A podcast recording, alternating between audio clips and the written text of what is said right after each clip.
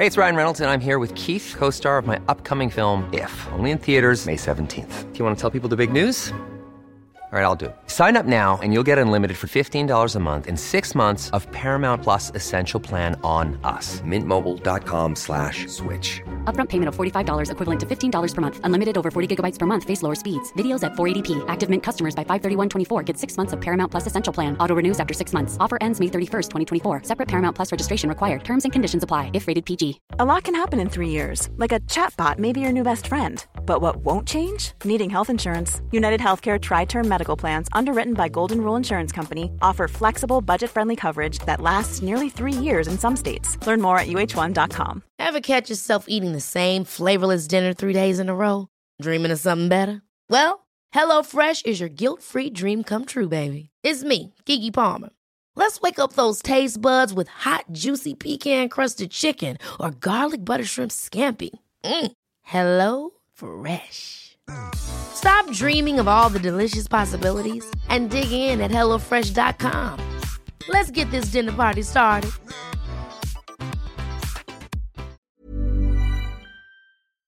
Do you not put chocolates on a cake? No, I think it's all right to put them on the cake. no, you, no, no, no, no, no. this is sacrilege. Okay, Dan has spoken. We're not doing it. We're not doing it. It's illegal now.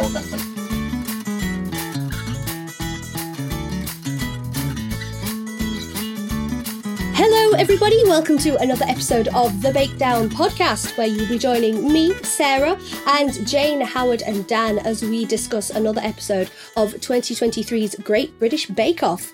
Now, before we get started and I introduce my lovely colleagues, uh, we should just talk a little bit about you guys. Thank you so much to everybody who listens to this podcast, and we really hope that we're going to see you at some classes very, very soon. And uh, don't forget, if you do want to sign up at one of our classes at Bake with a Legend, then you can do so, and you can use the code podcast to get 10% off your next booking. And we have some fantastic classes coming up. We have Rosie's Speedy Croissants class on October the 21st. If anybody fancies coming to learn how we make croissant in a two hour class, Howard has a fantastic cinnamon roll buns class on the 4th of November, just in time for all the November weather. If you want to snuggle up with some warm cinnamon buns, then come and learn that. If you're fancying something a little more fancy, then you can come to Ian's Raspberry Entremets class on November the 11th. Or you could come to a patisserie class with our lovely Dan here, where he's making his millefeuille. I hope I pronounced that correctly, on the 18th of November. And of course, not leaving out the lovely Jane, we also have Jane's Babka and Viennese Biscuits class on the 25th of November. So we have lots and lots coming up, as well as all of our mystery bake-along classes that we reveal week by week. So we hope to see you at one of these classes very, very soon. But for now, let's get on with our podcast. So, Jane, Howard, and Dan, welcome back. We are on Chocolate Week. So, how did you feel about Chocolate Week? It's usually quite a tense week because it's usually really hot in the tent, isn't it? Have we had, have we had a chocolate week before? I don't think we've had Yeah. a chocolate week, have we? I think we have. Have we? Have we? Have, I don't remember maybe. chocolate week. Oh, I don't remember chocolate. you guys week. talk. I shall research. Oh, okay. Because I, I thought, I thought, yeah, we will have chocolate in the tent many, many times over each series, but I didn't think we'd Hmm. actually had a chocolate week No, before. I, I can't think of a Maybe we chocolate week, haven't. Howard. It's a tough, really tough one, especially. So, what week are we now? Four? Four? Oh gosh, it all goes by four. Week four. I know it was still chilly week four for us in the tent, but they seem to have hit a really hot day. I think we did have some very hot weather earlier on in the summer. I would not want to be tempering chocolate in that tent in hot weather. Really difficult, I think. It's the way it goes, isn't it? It's mousse and gelatin, a gelatin mm. when it's hot, chocolate when it's hot, and bread when it's cold. Doesn't Well, we were just talking about it last week. We were. We really were. It was bread week. It was super cold, yeah. and now chocolate week is super hot. And if you if you're on uh, Twitter or X as it's now called, every time there's a hot day, someone will tweet, "Oh, it's the hottest day of the year. I bet it's chocolate week in the Bake Off tent or ice cream week in the Bake Off they? tent." And I think I think maybe some people may have been right this year. Maybe that maybe that was uh, the occasion. But it's uh, you know, chocolate tempering is not the easiest of skills, and in fact, it's a whole skill unto itself. And um, you know, we'll get onto the showstopper in in due course. But they, people were making chocolates, like actually making chocolates, which is Mm. a sort of adjacent skill to baking, I would say. But it was if you were not familiar with chocolate, this was a week that everything was going to come a bit unstuck, wasn't it? That is true. Yeah, absolutely. And they did. And they did indeed. We shall go back and have a look at all everything that happened in Chocolate Week. But I'm just skimming through all the weeks, all the weeks we've had of a previous season. We have had two Chocolate Weeks before. Have we? In twenty have in 2015, uh, Ian's magical chocolate well. Uh, was Oh. featured in Chocolate Oh, Week in 2015. We also had a chocolate week in 2020. I think famously Laura Adlington just had chocolate go everywhere. Know, I don't remember that. I So th- that was a very hot week as well. So it has been known.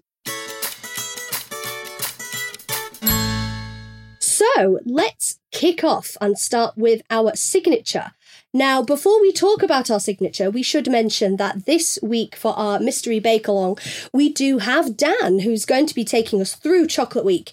And Dan, I believe you are doing something for our signature challenge. So let's start off straight away. Dan, what are we going to make? What would I have made? Well, I'll tell you what I would have made. Exactly what we're going to be making in the class. Actually, um, so I've wanted to make a Dobos torte recipe for ages. Um, they've done them. Uh, it was it was it a technical in one of the um, uh, very early seasons? Uh, I forget. It's a Hmm. sort of tr- traditional Hungarian layer cake. Um, and I'm going to be obviously we are going to uh, go wheat free on this one, so going to be using uh, ground hazelnuts to make the chocolate layers. And the thing that makes it really interesting is it, it's sort of layered with chocolate buttercream, a little bit like a, a Russian honey cake, if you would have seen one of those.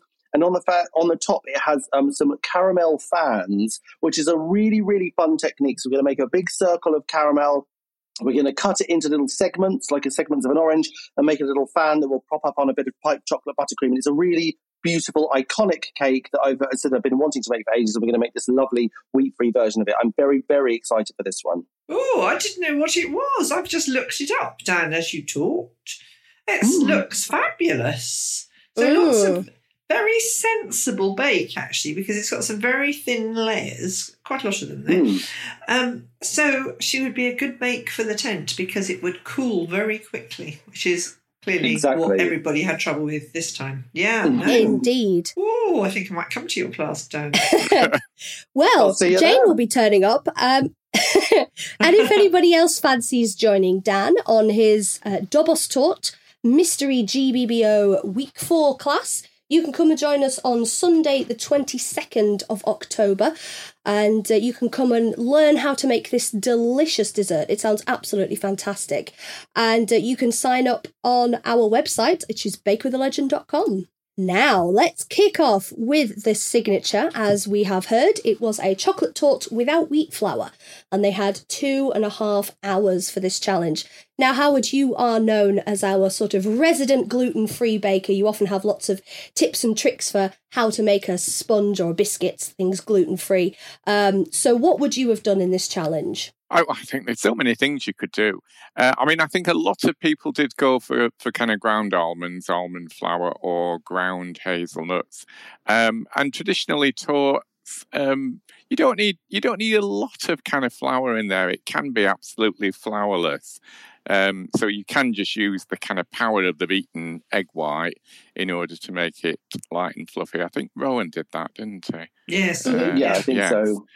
But uh, but generally um, something nutty, a bit hazel, ground hazelnut, something like that. I think would be would be lovely in there. Mm, I agree. Jane, why don't you talk about what you would have done? pretty much what everybody else had done, to be honest. I I don't think I'd have used ground almond. I think I would have gone for either the ground and roasted hazelnuts or um, walnut is lovely, Mm. gives an extra bit of flavour. Hmm. Um, I did a walnut genoise for my Tudor week because, of course, walnuts are very, very British as well as lots of other places in the world. So I might have gone for a walnut. Actually, I think I think it's a lovely one to do. And I think I, did I speak last week and say that I'm gluten intolerant now, which is very annoying. So this is a great, great challenge. I would have really enjoyed it. You could so many lovely ways you could get the chocolate in. I think they all made a chocolate sponge, well, chocolate actually flavoured cake, didn't they? As opposed to, I think, Dan, you're probably going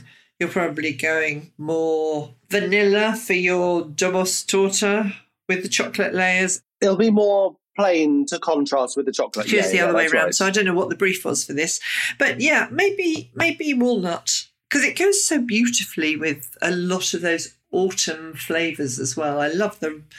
It's sort of a rustic flavour walnut.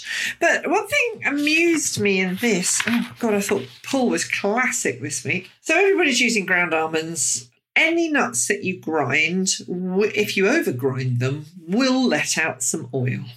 They will. We all know that there's a lot of fat or oil in nuts, so you just have to be really careful if you're grinding them yourself. So there's Josh making ground pecans, which I think are possibly less oily than many nuts. And Paul's like, oh, no, I'm worried about the oil. The oil might come out. And it's like, come on, why aren't you worried about all the other nuts? That's not a nice way to refer to the bake.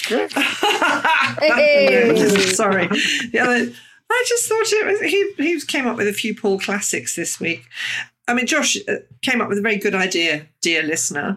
It is very good if you're grinding your nuts. Oh, God, there was so much forced innuendo this, this week as well. There was a Goodness. little, wasn't there? There was, Yeah. wasn't there? Just a Um, tad. Goodness me, it was like being back at, at school. Um, not that I have anything against a bit of innuendo, um, but if you do grind your nuts up with um, some icing sugar or even some caster sugar when you're doing it, Or flour. Mm. somehow, yeah, both both work equally well to. So you don't overwork the nuts so much. So Josh came up with a very good tip there for everybody. No one likes overworked nut. No. Oh, don't you start. Don't you start. Had quite enough in this episode. Thank you very much. Yes, there was uh, quite a lot of uh, nut innuendo, and if you've seen the episode, you know what we're talking about, and if you haven't, you can probably imagine. So yes, nuts uh, really featured in this uh, challenge. We had a lot of almonds, uh, and hazelnuts, and as we've said with uh, Josh's pecans. Um, I really enjoyed the little joke of Saku making a Saku torte rather than a Oh, yeah. Torte. Yes, she makes me laugh. That was really sweet. Um, and I quite like the idea of Dan's torte as well. He used hazelnut flour and cornmeal, Mm. which he said will add a bit of density to it or denseness to it. And I That's what you want. why are you doing that on purpose? I think yes. I don't think you needed any more denseness, did you? We you? all really? love a I nice dense cake, yeah. Lovely. I thought, and we know if you've watched it, that um, Tasha went home early because she was very unwell. And I think you could have guessed that right from the beginning. Tasha seemed to uh, have a very early on interview and she sounded really wobbly. She, she almost sounded as though she'd been crying. She, you know, that very, very wobbly voice. And you could tell that she wasn't feeling great right from the start, I think. Poor Tasha. well, she did say she had a migraine the night Mm. before. So if she just wasn't feeling it and just feeling a bit wobbly, she she did well to get through the signature, bless her. She did. And then in all that heat as well, she's Mm. um, not feeling great at all. And I did feel very sorry for her. But her going out, her going out and home early meant that two people who probably should have gone home didn't. So I think there was a bit of lucky escapes and relief that they weren't sending anybody home. But perhaps I've jumped the gun there.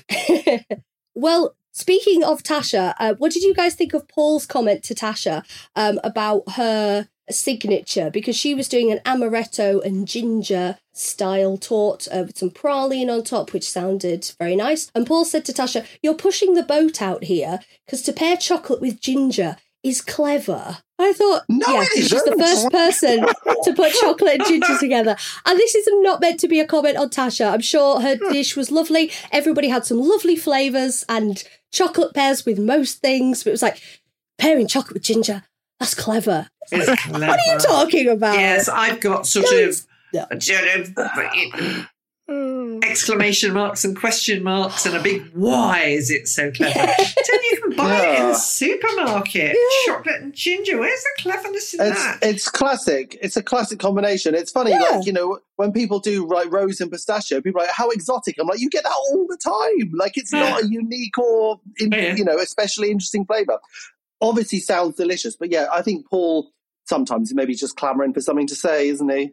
Um, but yeah, I d- yeah, it's a little bit, little bit. I mean, uh, uh, it's not that But just exciting, going back to what- the way he was a bit creepy about the bread. Go on. You understand bread, and I like that. I like you know. I think, I think, and I'm never one to to you know spread rumours or anything because I think it's awful. There are plenty of people out there going, "Oh, Paul did this and Paul did that, and he obviously fancies this and fancies that," which is a nonsense. But he does seem to try and find really lovely things to say to Tasha. He doesn't always pull it off, does he? I mean, he was creepy last week. wow, wrecked. Um, yeah. Um, but you know, he wouldn't have said that. He didn't say. Oh, he never said it to me. He never said that to No. me, Jane. Clearly not clever, Dan. That's the thing. That's the Oh, problem. see, none of you are clever. Goodness No, me, none of you are clever fine. at all. So, Howard, what other flavours of the tortes uh, really stood out for you? Because we had some classic, very clever pairings of chocolate and other flavours going on. Yeah, I think I think there wasn't particularly anything that was wildly unusual or super clever. Um, lots of um, fruit in there, cherries, raspberries, and so on. Um, but I think a couple of people had a really good week. Actually, uh, Nikki Hmm. did something really, really beautiful. It was. Uh, Mm. I, I Mm. loved the the almond nougatine. Um, got raspberries and red currants in there. And Rowan, certainly up until the showstopper, looked as if he was completely surprised at how well he was doing this Mm. week. It was a bit of a shock. It's like, really? After his monstrous and hideous week last week, words used by Paul, not judgments from me, um, yes, he was due a bit of good fortune. And yeah, I think people did really well. Dan, anything stood out for you? Well, you say there wasn't anything too unusual. There was an awful lot of sort of Black Forest vibe, you know, chocolate and raspberry vibe. But Dan used something, and I've written this down phonetically, yeah. I assume. It's uh, guanabana? yes, What I've written it down there. I've never looked. I haven't. Looked I have up. looked this up and I have this prepared because I thought people were going to ask. Uh, this is from Wikipedia. Uh, the Okay. guanabana has an aroma similar to pineapple. The flavour of the fruit has been described as a combination of strawberries and apple with sour citrus flavour notes, contrasting with an underlying thick, creamy texture reminiscent of banana. Mm. Ooh. So there you go. So sort of s- kind of berryish and then kind of banana-y and then kind of citrusy as well. I think that sounds like a really good thing to use in a torte where you need that thickness. That sounds like someone who doesn't know how to describe a fruit, to be honest. Bit of everything. Yeah. It's a bit like other fruits. Um, no, but I'm, I'm, I'm like, I don't know quite uh, uh, what that would taste like, but there's also chili in there and raspberry, so it sounds like it would have been quite a quite a fascinating uh, flavour. But they said that the, the alcohol overwhelmed it, and the texture was a bit gluey, so I guess that didn't really work out too well for Dan. Um, but I'd be intrigued to try the guanabana. Uh, maybe I should. Guanabana? Maybe it's on Amazon or something. I'll see if I can down uh, get get Oh, I bet it costs you a fortune. Yeah, probably. You see, when this is the problem, isn't it? When Josh used to host, at that point, he would have said, "I'll send you a bottle." But Yeah. Yeah. Sarah never sends us stuff. Yeah.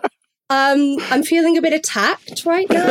I got a cake mix box. I don't never got a bottle of guanabana. yeah. I'm going to look it up. well, I know what's going in your Christmas stockings then. Yeah. That'll be our Christmas bonus this year a bottle of guanabana. guanabana. Put it on my Um, list. It sounds like something the um, uh, what do they call them? minions. Minions. Yes, guanabana. Uh, sounds, sounds like something Yeah. the minions would say, doesn't it? Banana, guanabana. While we're on Dan, still guanabana. Yeah. I quite like that word actually. Guanabana. Mm.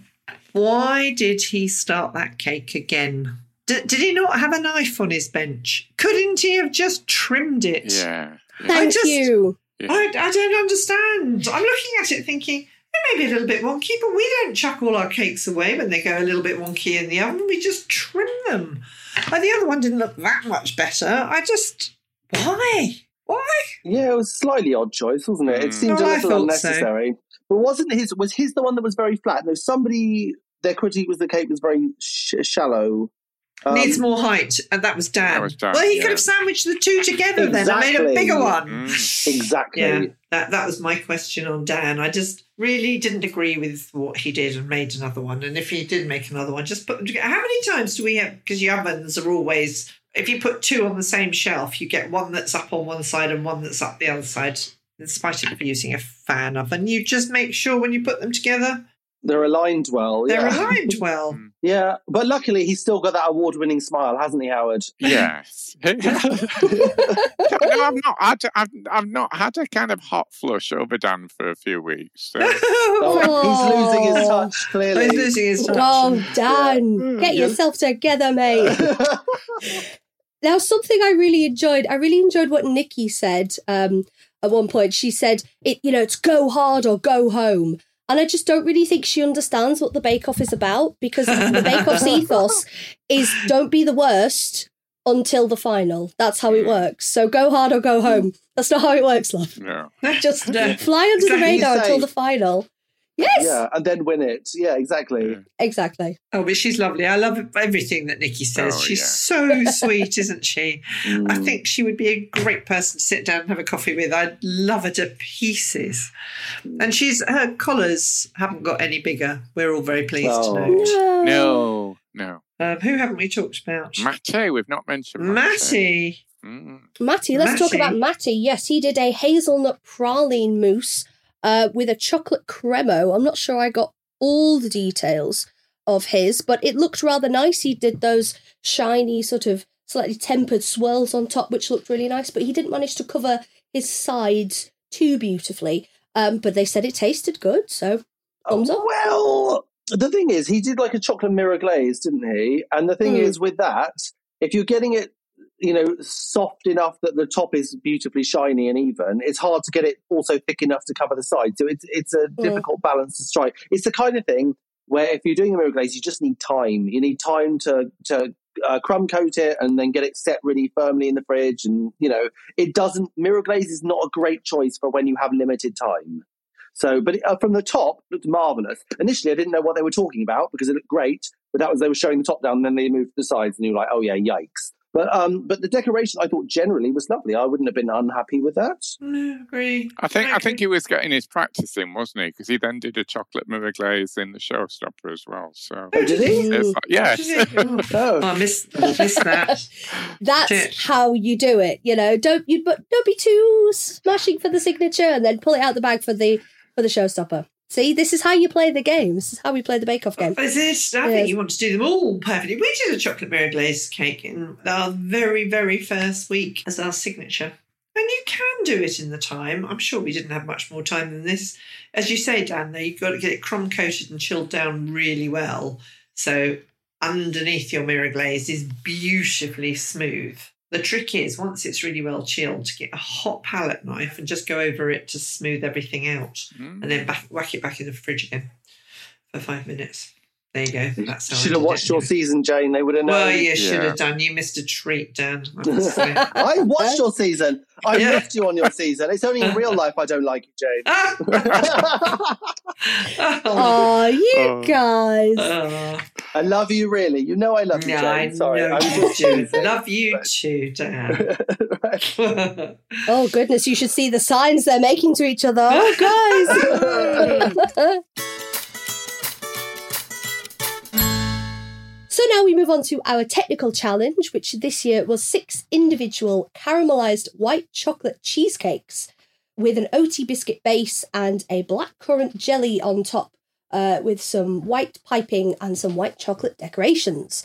Uh, they had two hours for this challenge, and uh, as we've said before, Tasha wasn't able to finish this challenge uh, due to the heat and then wasn't back for the showstopper. Uh, so obviously we won't be talking about Tasha's bakes because she didn't do any. But we hope she's better for next week, which we hope she will be. But what did we think of this technical challenge? Before we start, can I just say something? I don't really like cheesecake. And I feel like maybe I'm alone in this. oh, I think you might be. People, especially on social media, people love making a cheesecake, don't they? Oh. And I'm just not into it. Um, I don't really know why. I think maybe I had too many sort of terrible cheesecakes from, you know, the freezer cabinet when I was a kid or something, but they do not tickle my pickle. So I probably would have refused to have taken part in this challenge, uh, just defiantly uh, sat there. But it, yeah, of course not. Um, uh, but uh, it seemed like an awful lot of work. And I think baked cheesecakes are quite tricky. I wouldn't know because I never make them. Um, but I think there was quite a lot going on there, and especially caramelizing the chocolate, which I to be honest, I think I would have had a bit of a flap over because I've never actually caramelized white chocolate. Have either of you guys? No. No, I haven't. I thought, Oh, Sarah has. Sarah! Oh, Sarah. I love how shocked you all sound. yes, I have. Um, if anybody has uh, attended Rosie's uh, chocolate biscuit bar class, we did a white caramelized white chocolate in there. Um, yes, I did one on the hob on a pan. You literally just put the white chocolate in a pan and watch it like a hawk, and it very, very quickly turns. And I think that's much safer than the microwave Yeah. um, because you've got much more control over a hob. With Rosie's class, we did it in the oven, so you just sort of keep to you just put the chocolate in, it melts after fifteen minutes. You take it out, give it a stir, put it back in, and just very gently it turns this caramelized Wow. color. So, So th- this is a thing. They didn't make it up for Bake Off. It's a thing that people do, is it? as far as I'm aware. Oh yeah, it absolutely is. I mean, we've had it on Bake Off. Oh, I think last series, maybe the series before. Peter, I think, did it the year he won. Mm. You just have to be dead careful. I would have thought microwave, and they all got a microwave on their benches. Mhm. Yeah. I don't know about you guys, but there was one microwave at the back of the tent when we Yeah. were Yeah, in there. same, same. um, which has been running backwards and forwards all the time. Kid, anybody who has tried to melt white chocolate in a hurry in the microwave will know that it looks okay on the surface, and then you go and stir it and you find it's all burnt underneath. So it's really difficult to get right in the microwave, I think. But presumably they suggested the microwave because it takes about an hour. Because I, have looked on how to do it and then never got around to it takes about an hour of popping it in the oven, stirring it, taking it out, putting it back in again. Maybe not quite an hour, but it takes up a lot of time. And they would have had to have got these cheesecakes cooled in order to put the jelly on the top. Mm. So maybe a timing issue. So it's a tricky, tricky one to do. But I think Ah. with white chocolate, I avoid the microwave generally because um, if you overheat it, if it goes above something like 50 degrees, it then gets grainy and hard. Yeah. It loses Mm. its fluidity. So just white chocolate, I just never do in the microwave if I can help because it's so easy to get it wrong. And I don't know if you guys have ever burnt chocolate in a microwave, but that is surprisingly easy to do. And um, Oh, really is. we had, a, do we have at least one person burn their chocolate? Was that Rowan? I can't remember now. Well, I think he was. I think they'd said do it in blasts, and he said, "I'm going to do it." Did he say one minute thirty seconds? two seconds. It's Yeah. like that's not a blast. Yeah. That's enough to reheat my dinner. Oh. That's not a. Just, just a quick one and a half minute burst. Yes, that's fine. Yeah. I think, yeah, I think that was a proper screaming at the television sort of moment. I think Dana burnt hers as well, and she said white chocolate is the bane of my existence, which I, I think a lot of people can understand, especially if you're baking with it.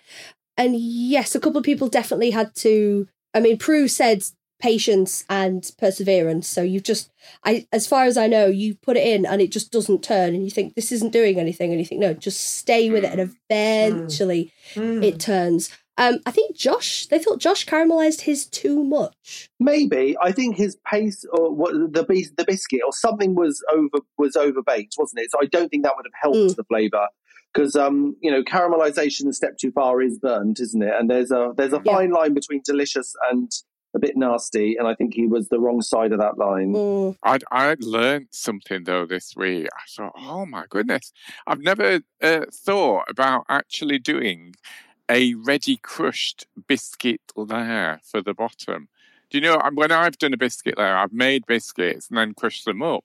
But what they seemed to do was was actually rub it in almost like a crumble mix, and then just bake that, and then spoon it into the bottom of the. That's quite, that's quite clever, isn't it? Yeah, I thought that's really clever. That's a good idea. Yeah. It just saves you a bit of time, That doesn't wouldn't it? have occurred to me. No. No. No. The sometimes things it's the we simple learn. things that sometimes it's the simplest things that you just never think of, and then you see someone else do it, and you're like, oh, oh yeah, that would have been a bit easier. I just get a packet of hobnobs. Uh, that's what I do. Just Me too. up, bit of melted butter, shove them in. I don't think that would fly on the bake off though, would But it? you I don't don't think you make get away with that you one. don't make cheesecake, so do you, unless you do No. a. Yeah. So why do you care, Don? Why do you care? Well, yeah, yeah. He buys the point. hobnobs just in case he might make a cheesecake. Oh, okay. Well, you're in good company because Rowan doesn't make cheesecakes. Never made a cheesecake, he said. I just like hobnobs. It's not really about the cheesecake.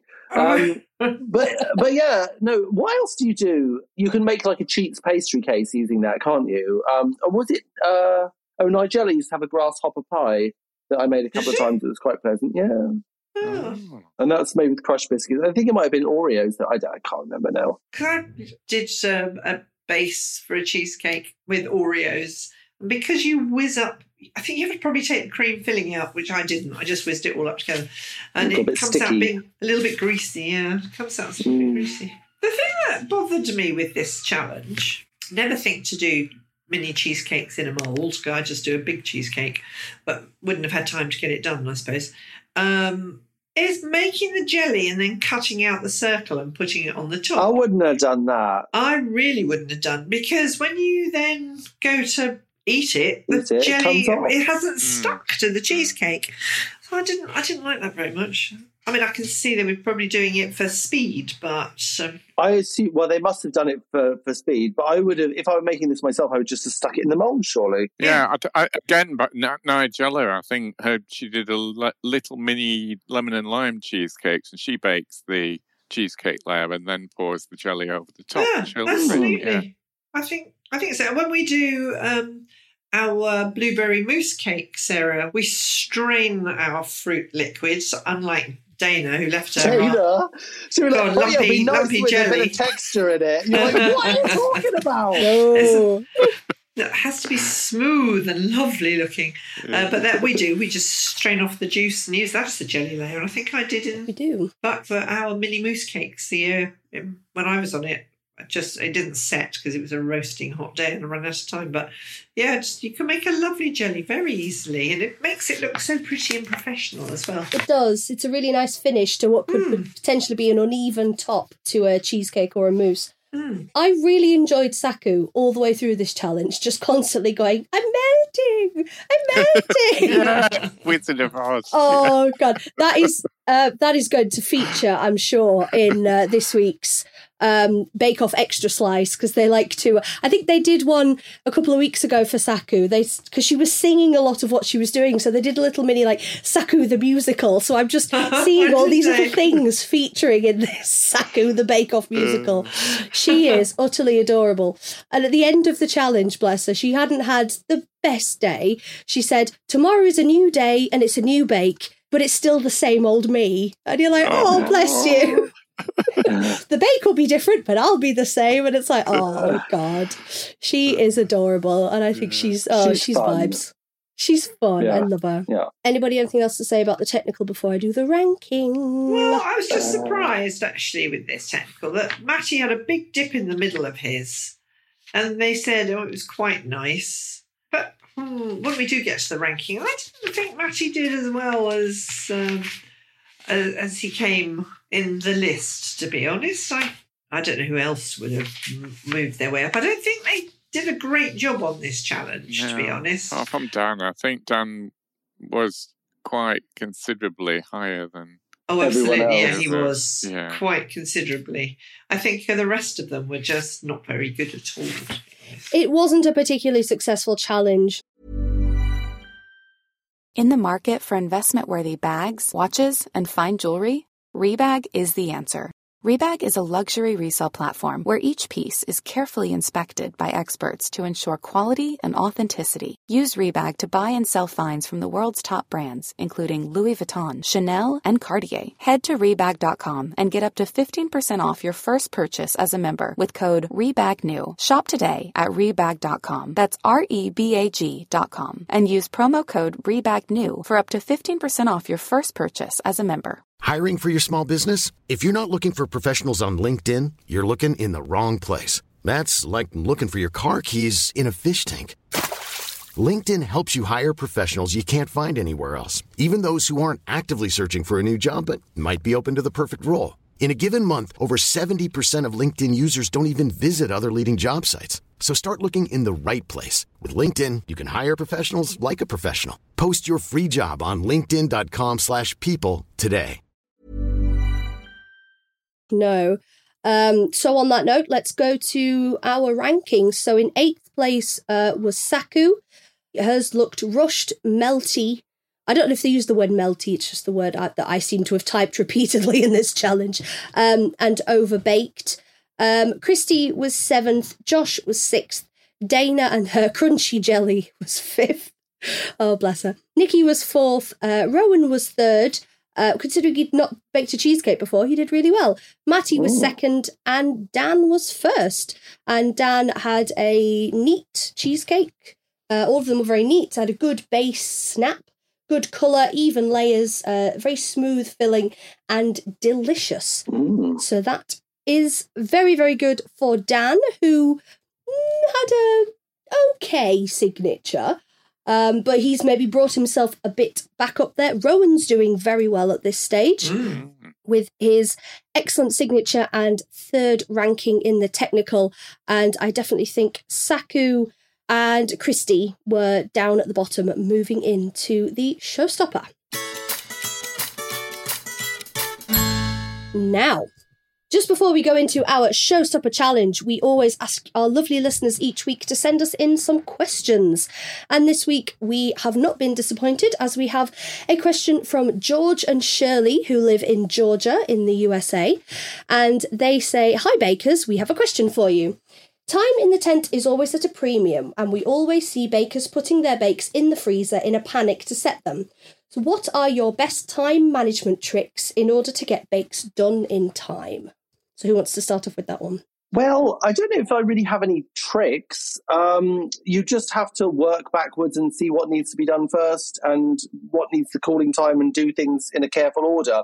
I think when you look at uh, the program, it's easy to think that people are sort of rushing around just making it up as they go along. But in fact, everyone has very carefully planned their recipe. They're just in a flap to execute it well. In real life, I wouldn't do any kind of cooling in the fridge or freezer until things were, you know, exactly room temperature if I wanted them to be to be cold. But you know, the idea of sort of putting a cake directly in the freezer, no one would do that at home, would they? Howard, you'd, you'd never just shove a hot cake in the freezer, would you? No, I know, I know we're we're going on a little bit ahead of ourselves, but um, tempered chocolate. No, don't don't put it in the freezer or fridge because it'll lose the the shine. Yeah. Yeah. Well, one caveat to that would be um, it will only lose its shine where it's exposed to the air and or moisture. Um, so if you're doing the inside of a mold and the only the outside of the mold will be Oh, seen, then you can put that in the freezer. Mm. But it's still not a great idea. It's much No. better to let it set at, at room temperature. Um, yeah, it's we. No one does that stuff in real life. There's nobody, you know, in professional bakeries getting hot cakes and shoving them straight in the freezer. That's just it's it's TV lunacy, wouldn't you say, Jane? Yeah, well, I would, I would, because I, I, I don't like cakes that have been stored or kept in the freezer anyway. They've all got to come up to room temperature before they're edible, because they can close up in their texture really easily. But what else can they do in the tent? Mm. I am, I, you know, they are so pushed for time, and we've talked about that time and time again. You know, they don't get given enough time, and I would say with cakes, if you can, cook thin layers or thinner layers. So uh, um, a, a sponge tin will cool pretty quickly, actually. Whereas um, if you actually cook something in a cake tin that you're planning on cutting into layers, that could take you a good hour to cool. So think about the tins that you're putting them in. Think about the thickness of the layers, and um, you will find that things will cool much, much quicker. I mean, a good old Victoria sponge that cools pretty quickly. And if you do have to pop it in the fridge, fine. But, a, you know, a proper thick cake will take all day to cool properly. It retains a real temperature in the middle. So it's just all in the planning. And that's where a lot of us fall down. Um, is we don't, well, it's very easy for us to say it now, but in the tent, I had some whacking great cakes one week. Didn't cool down at all. It was an absolute nightmare. Yeah, there are things, there are subtle things you can do to make a difference. Like, for example, whenever I make pastry, you can refrigerate the flour first. Uh, you you could Yeah. um, uh, in England we keep, or sorry, in the UK we uh, don't refrigerate our eggs. But if I'm making pastry, I might refrigerate the egg first. I will use icy cold water as well as obviously the cold butter. So I will do what I can to keep the pastry as cold as possible while I'm working with it. So there are little things you can do, but I don't think there's any sort of magic time saving device I have for for that sort of thing. Can you think of anything else? I think I think the other thing as well when you're developing a recipe is um, you your components are not necessarily in the order that you'll use them. So think about the things that are going to um, need chilling or going to take a little bit longer, and you do those first. So sometimes it's about um, when we're doing classes, we switch from one thing to another. Um, it's not possible always to just do the cake and then move on to the filling or whatever. Mm. Mm. So, sort of prep and management beforehand is Yeah. the Mm. key to making things work. Yeah, like if you if you're going to use ganache to cover a cake, actually you need to make the ganache first because the ganache needs a really really long time to set. So I would make the ganache before I got the cake in the oven. You know, so it just kind of it, it just depends. Yeah. Planning. Ah, planning. If Planning. you fail to prepare, prepare to fail. Prepare to fail. Oh, very good, Sarah. Something we've had drummed into us since high school. I'm like, you could be a management consultant. I know. Goodness me. Well, George and Shirley, thank you so much for your question there. And please do continue to send in your questions or your general thoughts and comments about the show for us to discuss here on The Bakedown. You can send them via email to thebakedown at bakewithalegend.com or you can contact us via social media. We are at Bake with a Legend on all platforms. So we move on to our showstopper challenge, which this week for Chocolate Week was a chocolate box cake. Now, this needed to be a chocolate cake surrounded by an edible chocolate box and then filled with molded chocolates as well. So, all the chocolate. And this was a four hour challenge. Now, we had some different takes on it. We had some more sort of artistic takes on it. So, a cake surrounded by a box, and then we had some where the box was an element of what the cake was supposed to look like, almost sort of illusiony. Um, so, what did you guys prefer? Did you prefer the artistic style or the more realistic style? Oh, that's a bit of a difficult question. Well, can I just say, first of all, I thought this challenge was interesting, you know, constructing a box. I think it was a shame that it wasn't, you know, held by a life size selfie made out of biscuit, uh, being driven in a car made out of trifle. I just, Why? I just, it just wasn't complicated enough.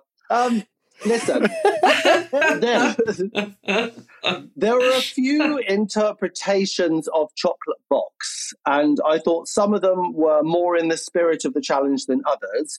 For example, some of them made a box that had a cake in it that had chocolate truffles in it, and like for example, I loved Christie's. But it did seem like she just covered the inside of a mold in chocolate and then put a cake inside it, which to me Mm. is not quite the same as a chocolate box. And I don't know how I love Christy. Um, I like her personality and I like a lot of her bakes and her artistic style. But just that, I thought that was a bit of a cop out. And I just thought, oh, come on, Christy. That's not the brief, No, is it? no, yeah. I disagree. thought the, okay. I stopped him in his tracks. That doesn't happen very often.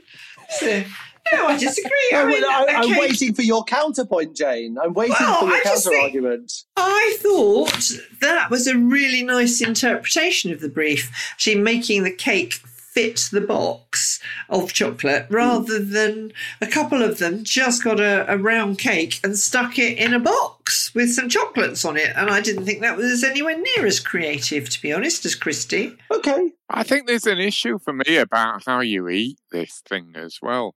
It's like Mm. with Christie's, I think you could slice into it and you'd end up with a piece of cake that had a rather thickish but still edible chocolate layer on the outside.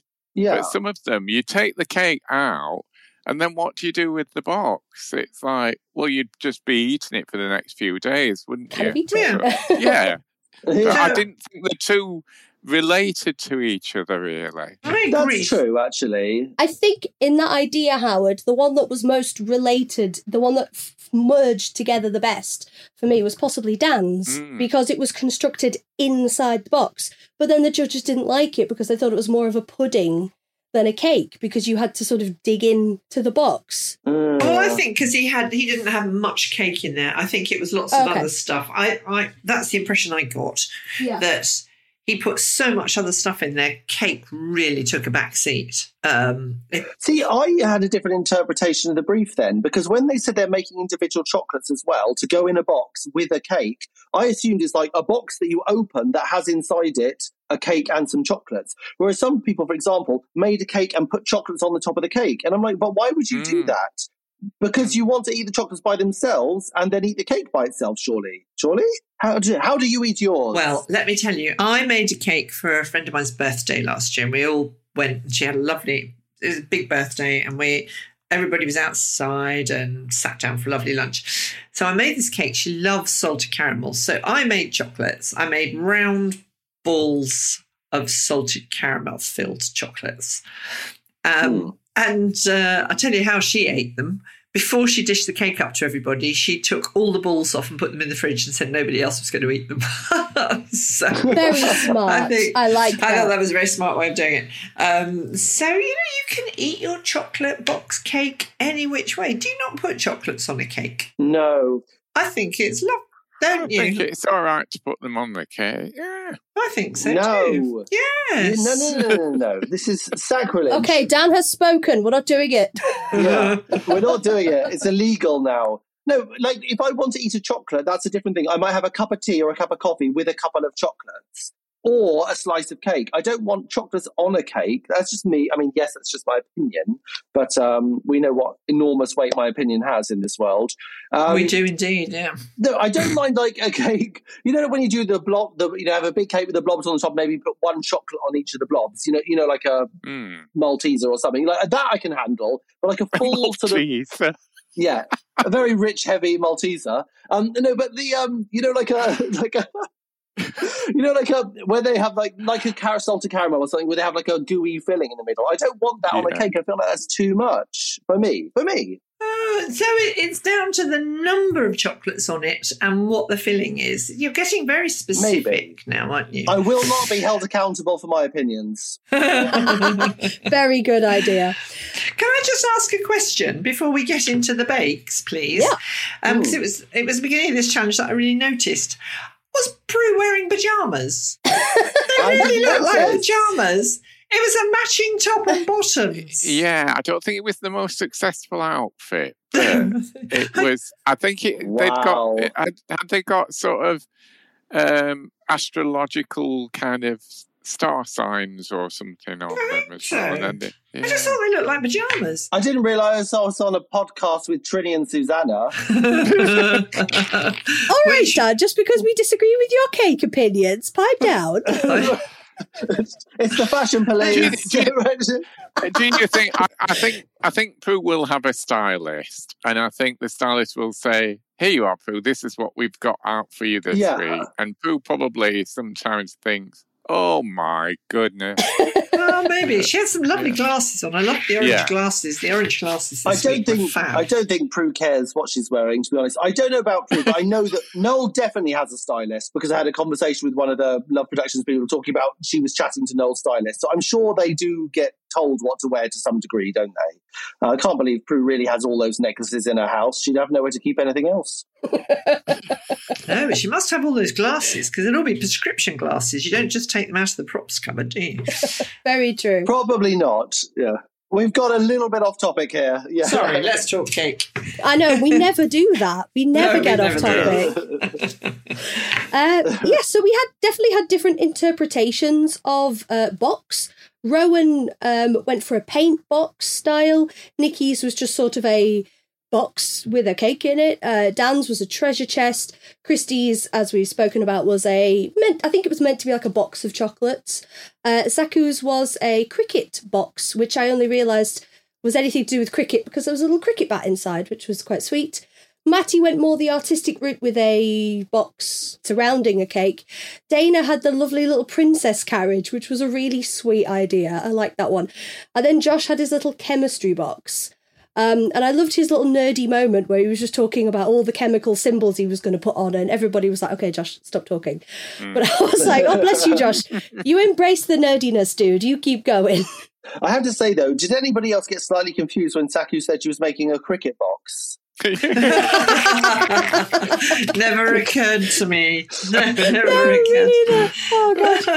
okay, just me. I was like, I guess 'cause No. I have a I have a son. I have to buy them. I was just like, really? That seems quite inappropriate, Saku.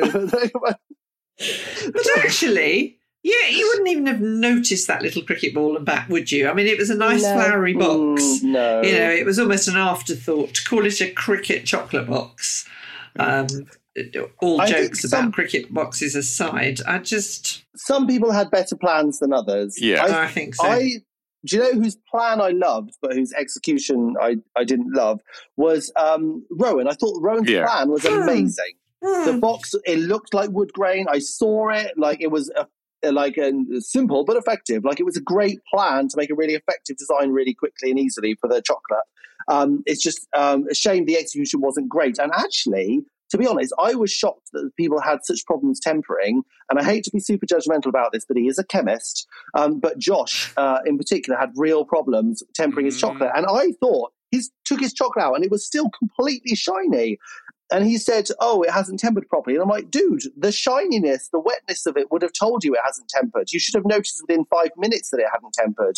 So I thought it was very odd that he got to that point before before twigging that something was wrong. I would have thought that would have been absolutely his wheelhouse. So, um, yeah, a, a little bit shocked by the amount of people who didn't get a shine, but I guess it made those who did get a shine even more impressive. Was it Nikki who had a lovely shiny one? Mm, she did, yeah. Hers looked great, great. Hers was really good, but uh, this is the, our old favourite thing, or least favourite thing. Christy cutting her mould. Oh, I know. I thought of you, Jim, Oh, God. Oh, I that. thought of you, Howard. Yeah. Oh, And I, th- I think she knew because as she started doing it, she said, "This is breaking my heart," and it was like, you know, Mm. you know. And Oh, and I the thought- fact that Prue praised her for having got it out of the mould. Really? like you didn't see what happened. Yeah, you didn't see the cutting. what a I waste. I thought she was doing a pun because I thought the box was cracking, and she was like, "Oh, I'm breaking my heart. This is breaking my heart." I was like, I didn't know if she was going for. No, it wasn't. No, no, she was no, cutting no. the mold. She was cutting the mould. molds. Terrible thing to. Shocking. Really bad, I'm afraid.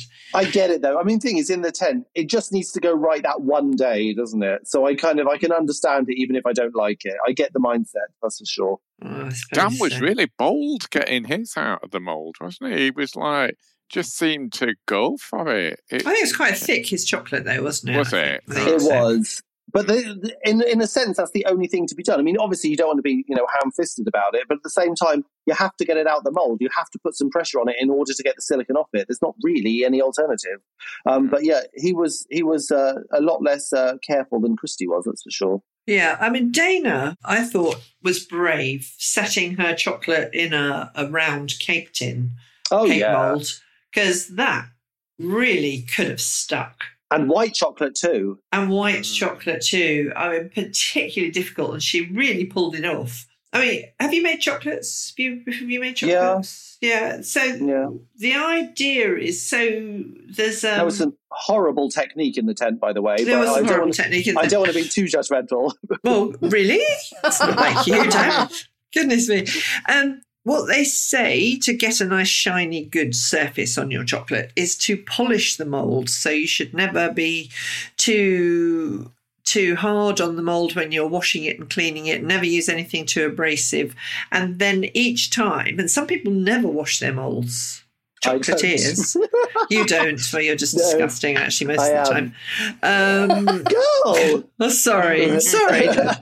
um, uh, is if you polish it, go over it with a nice uh, soft cloth. You know, one of those microfiber cloths. Muslin. Yeah, Uh, yeah. yeah, or mus- yeah, or, or actually muslin might have a bit too much texture, but anyway, Oh, really? po- polish them, polish them because you'll get even more of a shine. And I would have thought it'd been hard to polish that mold that um, Dana used. I, I was impressed that she got that out. I'm really impressed with Dana for getting that. Don't think she got an awful lot of um, a all lot of praise for that. No, as soon as I saw that mold and she was doing it in white chocolate, I just thought, oh god, this is going Oh. to be a car crash. This is going to be dreadful. Actually, all things considered, I think she did a great job. Yeah, I think so too. So they said not much shine on it, but on the cake, but thought you don't get that much shine on white chocolate anyway.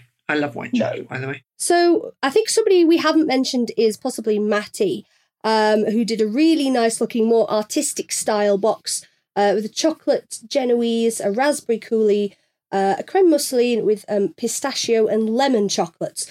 So again, he's just kept it really classic there, um, and he did really, really well. Um, he did lose some shine, but the box was well engineered, the judges thought. His textures were spot on with an excellent chocolate flavour, and his chocolates were very good as well. So he did very well. Yeah, I have to say, I particularly liked his chocolates. He did, uh, I believe, a lemon fondant, which is one of my he did. favourite chocolates. Um, so if anyone is curious, um, milk chocolate covered candied orange peel and dark chocolate lemon fondants, please, if you want to send me any. Those are my two favourites. Um, but yeah, no, I, am I going to get those to Christmas, Sarah? I No, doubt no. it. And Okay. some guanabana liqueur. I'll add it to the Amazon wish yeah. list. Perfect. Um, but no, I thought they sounded lovely. He did, um, you know, some really interesting chocolates, had some great flavors on there. Classic, but just really seemingly well executed. Um, I was, the, as I said, I think last week, you know, the first couple of weeks, I thought Matty was looking a little bit weak. And he's really come through the last couple of Mm. weeks and shown us actually he's a really good baker. And I think Mm. maybe it was just a little bit of nerves in those first couple of weeks because he's he's got the skills. He's very likable as well. He's self-deprecating, funny. I think he's I think he's a real joy to have on the show, as indeed all of them are. But I think Matty's really growing on me as the weeks go on. He's as he's as you say, sort of perhaps not quite so nervous and really settling into the tent. Um, I think he's lovely. I think he's one to watch. Actually, I don't think any of us tipped. He's got great eyebrows. He's got great eyebrow. It's, t- it's just all that tattoo. I'm not a great tattoo fan. Um, but there we go. He's not doing it for you. It's fine, Jane. He's is right. He's not doing it for me. But no, he he he charmed me a bit this week. I said, you know, his sort of West Ham thing last week. I was a bit like, oh god, what the hell is that? But um, this showstopper much more up my street for sure. Mm. Mm. Oh, it was a very nice. I thought it was a nice challenge, actually, a manageable challenge, and four hours was, I thought, a good a good time. Which uh, you know me, I usually criticise the amount of time, but if you planned it well, and again we're talking about planning, you could temper your chocolate for your box and your chocolates at the same time, so that Mm. you're not rushing around at the end. Make sure you if you use the same chocolate on both of your chocolates, but maybe different shape molds, you could save a whole load of retempering it again to make uh, to make your chocolate. So it's just a matter of planning again. Uh, but I thought it was a lovely challenge. Really, really enjoyed it. Mm. Yeah, It was really nice to see um, a chocolate week that was incredibly focused on chocolate. There was no doubt that chocolate was the main thing in this week, but we had different chocolates. We had the white chocolate caramelizing that in the technical, so that's a different skill. We had the tempering in the technical. Everything was a celebration of chocolate, but nothing was ridiculous.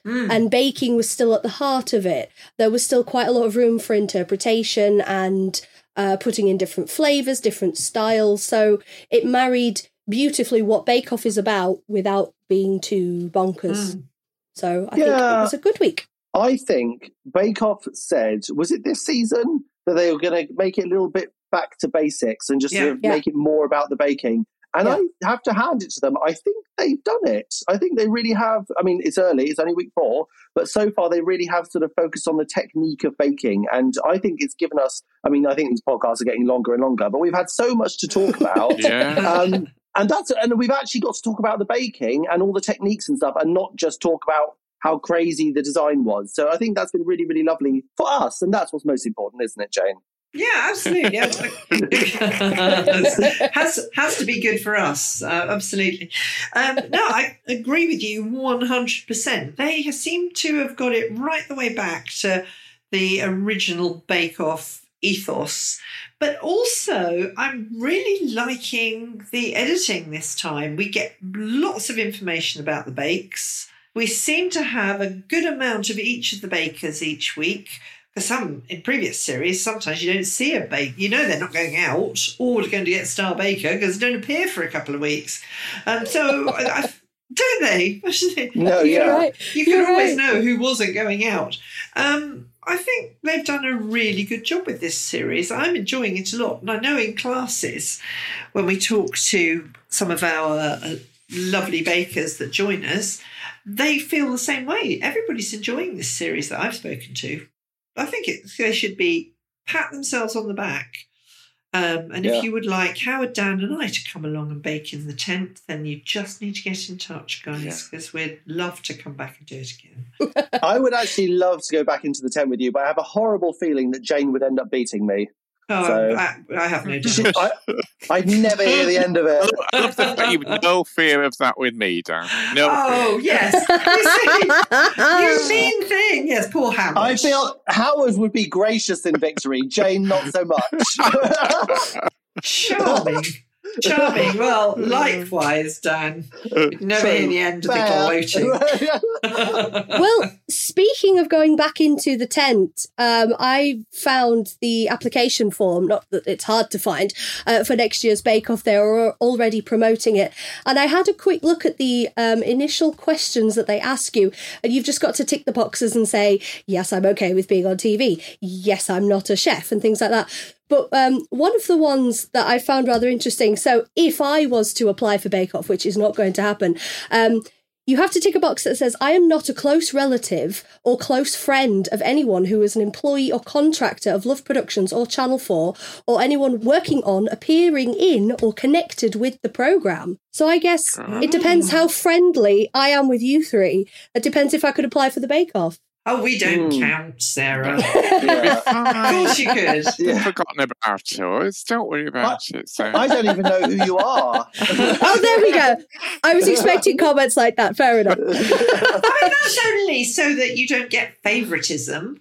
Yeah. Just because you've known us, we have no influence whatsoever. Perfect. So if anybody in any of our classes wants to apply for the Bake Off, don't worry about going coming to Bake with a Legend classes. It doesn't seem to make any difference. On a serious note, if anybody genuinely was thinking of applying, I will not be.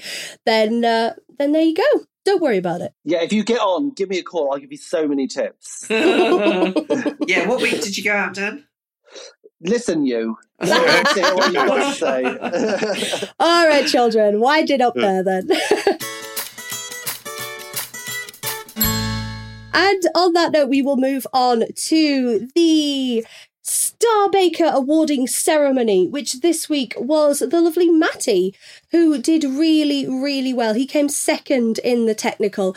He had a very nice signature challenge, tiny bit messy, but his flavours were all there, and his showstopper was excellent, well engineered spot on and great flavour. So you can't ask for better than that. Howard, what did we think about Matty being Star Baker this week? Yeah, it was. I didn't see it coming. Uh, as Dan said, I don't think for a few weeks we we um, we expected expected Matty to be in there.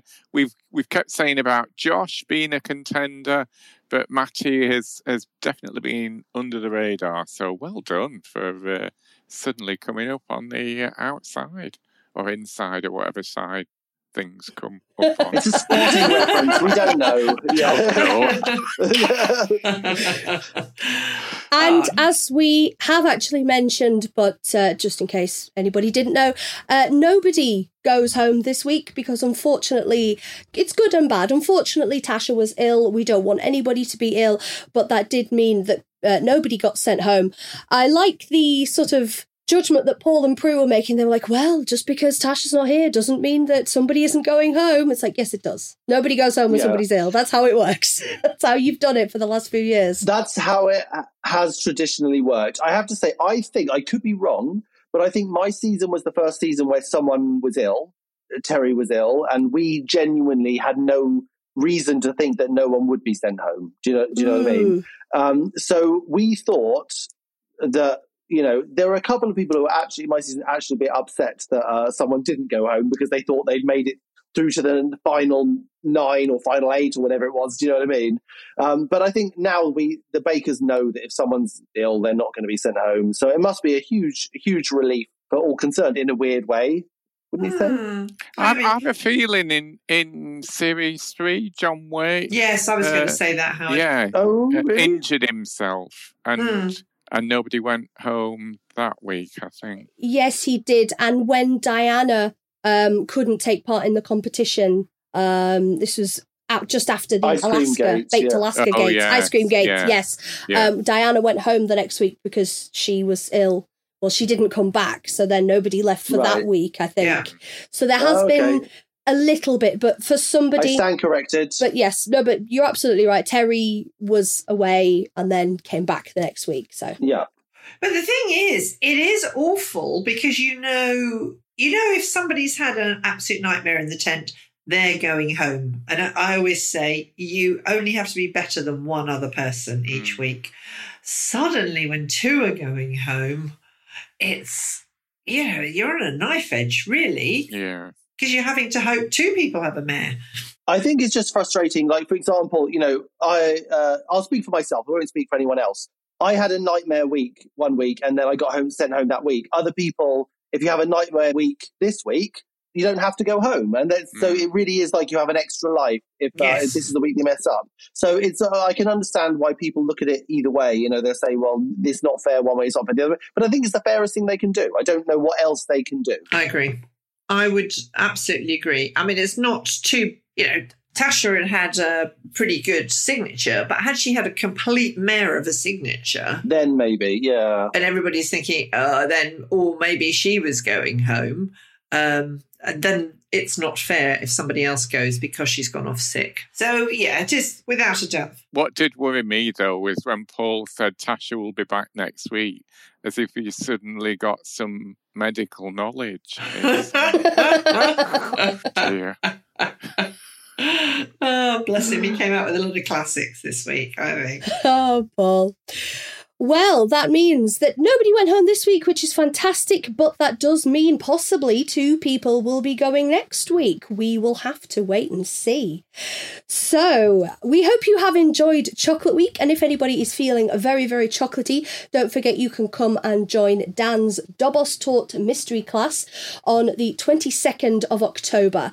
Please head to bakewithalegend.com to sign up there, and we will see you very soon, either at a class or next week from the Bakedown. Jane, Dan, and Howard, thank you so much for joining us, and we will see you next week. Bye. Bye.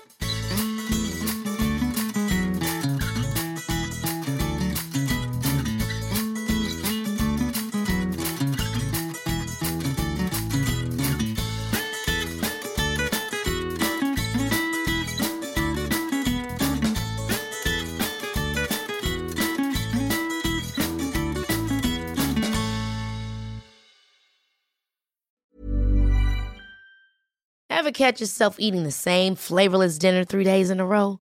Dreaming of something better? Well, HelloFresh is your guilt free dream come true, baby. It's me, Keke Palmer. Let's wake up those taste buds with hot, juicy pecan crusted chicken or garlic butter shrimp scampi. Mm. Hello Fresh. Stop dreaming of all the delicious possibilities and dig in at HelloFresh.com. Let's get this dinner party started.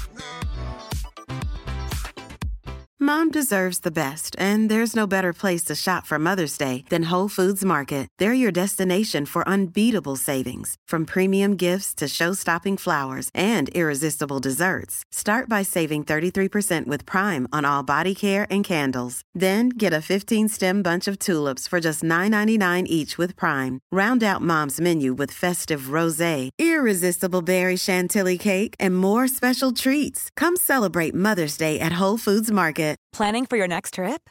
Elevate your travel style with Quince. Quince has all the jet setting essentials you'll want for your next getaway, like European linen, premium luggage options, buttery soft Italian leather bags, and so much more. And is all priced at 50 to 80% less than similar brands. Plus, Quince only works with factories that use safe and ethical manufacturing practices. Pack your bags with high-quality essentials you'll be wearing for vacations to come with Quince. Go to quince.com slash pack for free shipping and 365-day returns.